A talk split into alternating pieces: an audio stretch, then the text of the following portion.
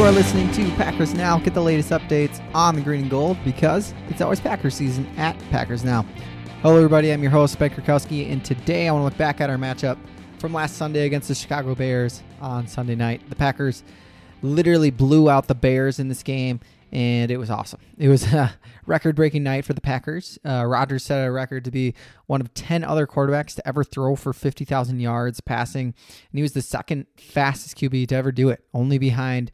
Uh, ben Roethlisberger, surprisingly enough, and Davante Adams uh, also set a record as fastest receiver to 500 receptions in the least amount of games in Packers history. Better than guys like Jordy Nelson, Donald Driver, and Sterling Sharpe. Like uh, watching this game on Sunday, it was just incredible. It was so fun to watch. It was great to uh, see these records come up and just realize how good this Packers team is and how good of players the Packers have and how blessed we are to have guys like Davante Adams and Aaron Rodgers watching this game on Sunday, I, I have not felt more comfortable watching a Packers game in a very long time. I was just so taken aback just by how smooth this game went for the Packers in the first three quarters of this game.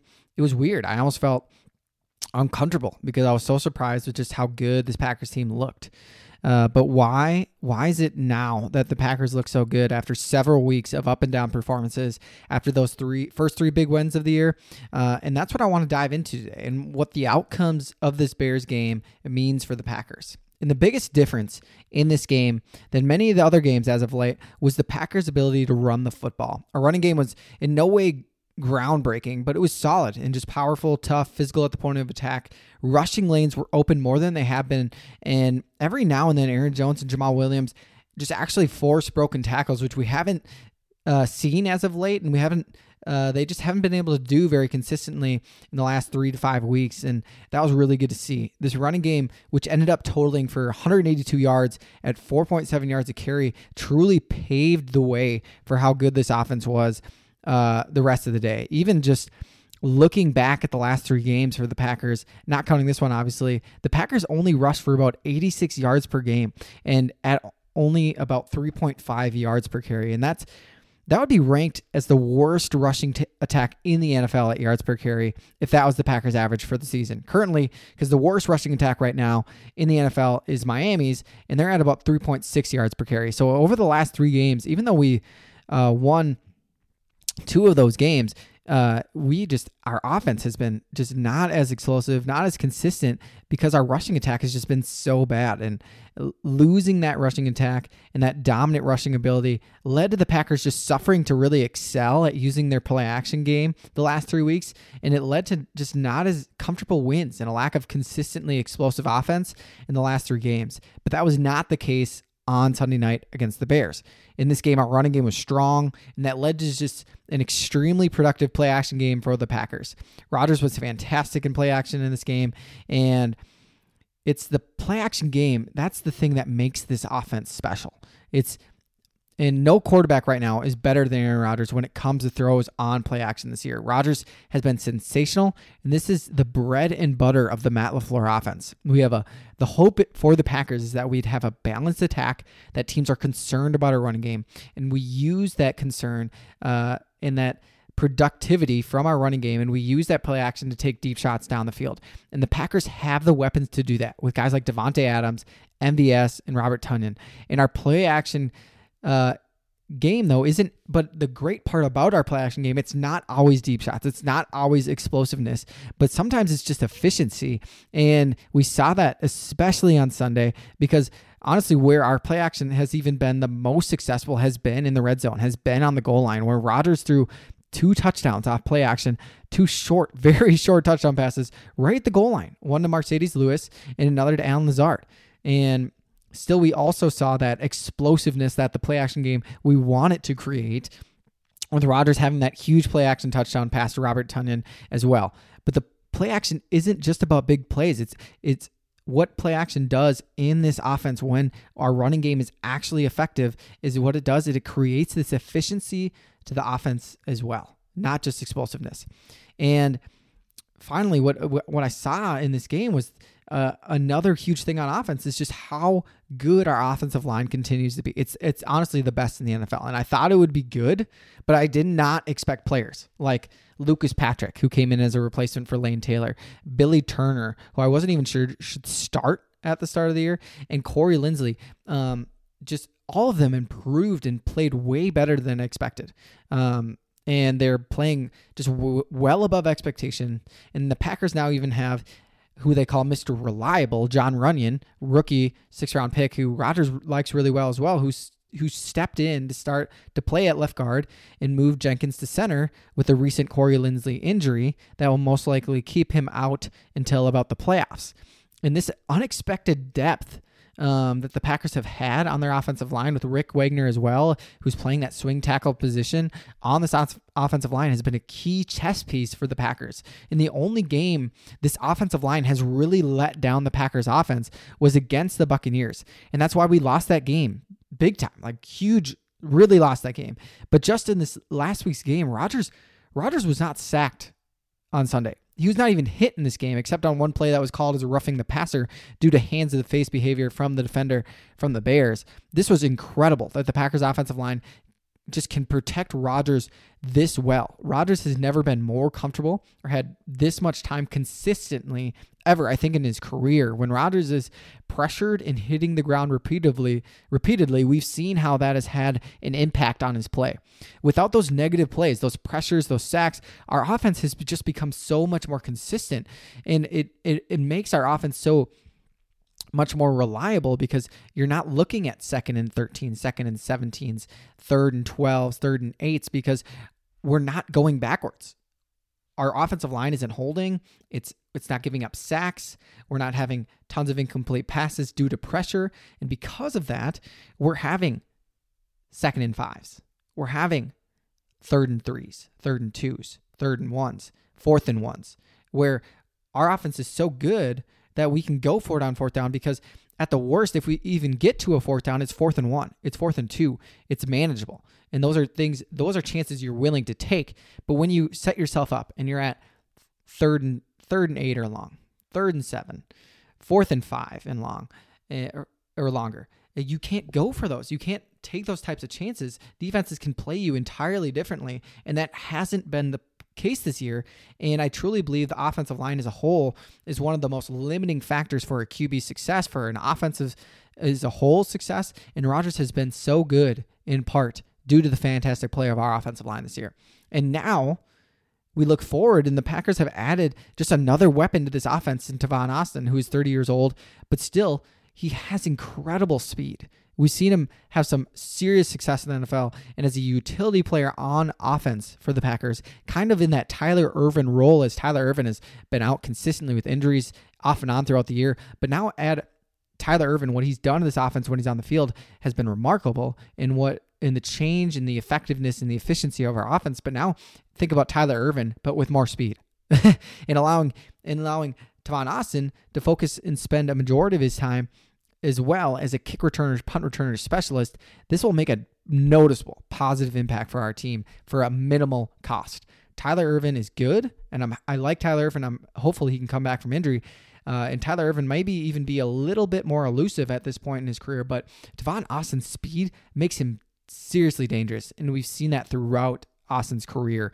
Uh, so Tavon Austin, who we just signed, he's just a true hybrid guy. He he rushed in his first five seasons. He rushed um, for almost 1,700, or he had, he caught, sorry, for almost 1,700 receiving yards in his first five seasons with the Rams, but he also had over 1,200 rushing yards during that time as well.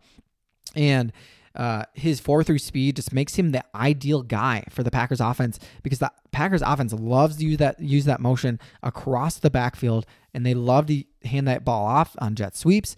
And Austin, if he's getting the ball there, he can get around the edge very quickly. Just imagine what Austin's respect will do to opposing defenses. Right now, Tyler Ervin, when healthy on those motions across the field, it really opens up the running game and play action. Now think about how good it can be you can be by using someone with even more speed and even more respect across the league. Yet uh, Austin isn't just a fast guy, but he's he's good enough as a receiver. He can be used in several other ways as well. Like uh, what I just imagine, what I can just picture in my head is seeing Austin come across on the motion. It's play action and then throwing him the football almost on a swing screen right out of the backfield with two receivers on the other side and kind of using that as a the swing screen Allen Lazard, maybe Tonyan in front of him, and giving him space with the football with blockers in front of him and allowing him to get to his top speed with I just I just I'm excited to see how LaFleur uses this. The way LaFleur's offense changed when they had added Tyler Ervin at about this time last year. I'm excited to see how Austin continues to get uh, brought into this offense and brought into this team. But the main way the Packers plan on using Austin, at least right now, is with this move, the Packers cut Darrius Shepherd, who who has struggled as a returner for the Packers. Tyler Ervin is supposed to be the guy. He's been injured. Darrius Shepherd has stepped in, tried to fill that role, but that's really not his game. Um, and the Packers have now cut Darrius Shepherd. And now Tavon Austin comes in as our kick returner, punt returner specialist. And that's that's a huge step up for the Packers. Not only does it allow the Packers to have even more a higher chance when we're returning the football for bigger plays, higher averages, better field position, but also it's going to cut down on the mistakes. Tavon Austin has been consistently been used. He's a veteran guy. Um, as a return specialist, not only as a kick returner, but mostly as even a punt returner. And I think that's going to cut down on our mistakes. And I'm just excited to see how Austin's impact at such a small cost is going to be utilized for the Packers moving forward. And so right now, I just I just am really excited because I I see this Packers team as honestly the best offense in the NFC. We just played a top five defense and put up 41 points on the Bears in this game. That's that's insane. And even last week against the Colts, we had a slow second half, but the Packers put up 28 points in just the first half against another top 5 defense in the NFL.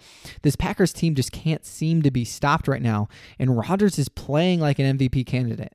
Honestly, at this point, with Kyler Murray having a few bad weeks in a row, Tom Brady having lots of interceptions, Josh Allen, the Bills kind of slacking at this point as well, it really leaves Russell Wilson, who I think is only going to be included on this list because he had a hot start to the year. And even though the middle of his year kind of went downhill, he's going he has a very easy schedule down the stretch, and I think that's going to make him look very good. But I think the two tr- true top two talents in the NFL this year are Patrick Mahomes and Aaron Rodgers. And honestly, if I truly were to pick MVP, I'd pick Rodgers. I know Mahomes is super talented. I know he's super good. I know he does things that are amazing and unscheduled, off script.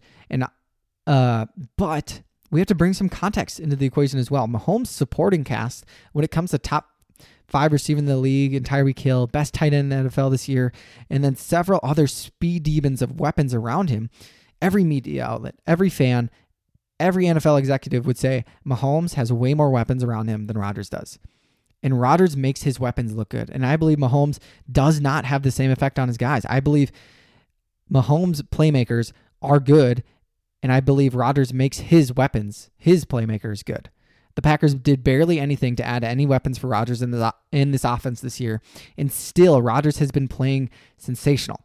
If you look at all the major data, all the major statistics, Mahomes uh, and Rodgers are always right there for the top five spots and are playing the best at every major category. My favorite statistic, favorite place is definitely Pro Football Focus, and just their overall grade as QBs, according to Pro Football Focus, is Rodgers is the best in the NFL right now, with Patrick Mahomes just about one point behind him, really close. But now, um, and I, I just see that and I see the discrepancy between weapons, between the team around him offensively. And I just have to say, Rodgers does not have the weapons that Mahomes does. And to me, that means Rodgers is having a way bigger impact than Mahomes does. And so, uh, and then the other thing you have to look at, you have to see, you can't control some of these things, but you have to take into account their competition um, and look at the season. And the reality is, the Chiefs have played some bad defenses this year, and the Chiefs' schedule has been deemed by one major source as the easiest defensive schedule in the NFL so far, according to DVOA. And the Packers have faced the 11th toughest schedule of defenses so far this season. Yet, they both are still putting up very similar numbers and statistics as passers in their offenses. And so you see another factor there where the Chiefs are playing really bad defenses consistently, the easiest in the NFL on average on the season. And No wonder their offense looks so remarkably well every single week, yet Rodgers and our offense still looks almost the exact same. And we are playing much tougher teams. And I, that's that's huge. That shows that Rodgers is having a better and higher impact than Mahomes is. And then finally, you have to even take into account coaching, as Andy Reid is going to be a Hall of Fame coach, while Matt LaFleur, who's been very good, still has a lot to prove. And taking all these factors into account, I believe Rodgers right now should be in the number one spot to win MVP this season if things continue to go this way uh, for the rest of the year. Now, defensively for the Packers, this was a really it was a pretty good game. Our defense was making plays, causing turnovers, making stops through the first three quarters consistently. We knew the Bears' offense, though, wasn't good, but it was still great to see so much effort and consistent, solid play from our defense through three quarters of football. This game was the coming out party for Darnell Savage, who showed off his speed and playmaking ability, had his best graded game of his career, and one of the top performances on the season by a safety. Honestly, he it was incredible performance. He left the game with a back injury, but should be okay moving forward. But it's nothing serious.